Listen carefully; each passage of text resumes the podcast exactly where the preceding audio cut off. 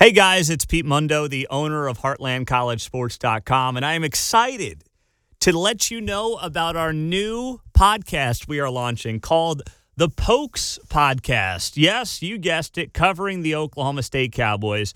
We are breaking up the Bedlam podcast done by Eric G. He's going to do an OU focused podcast, then we'll have an Oklahoma State focused podcast.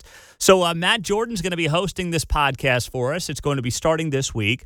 And I would love for you to subscribe to the show right now. That way, um, we can make sure that Oklahoma State fans are on board as we grow the show. Matt knows the Pokes inside out. Great guy, Big 12 fan, follows the Oklahoma State Cowboys incredibly closely.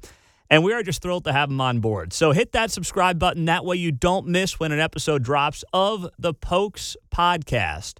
Check it out, be a part of the show, and thank you as always for supporting all of us at heartlandcollegesports.com, your independent Big 12 digital media outlet.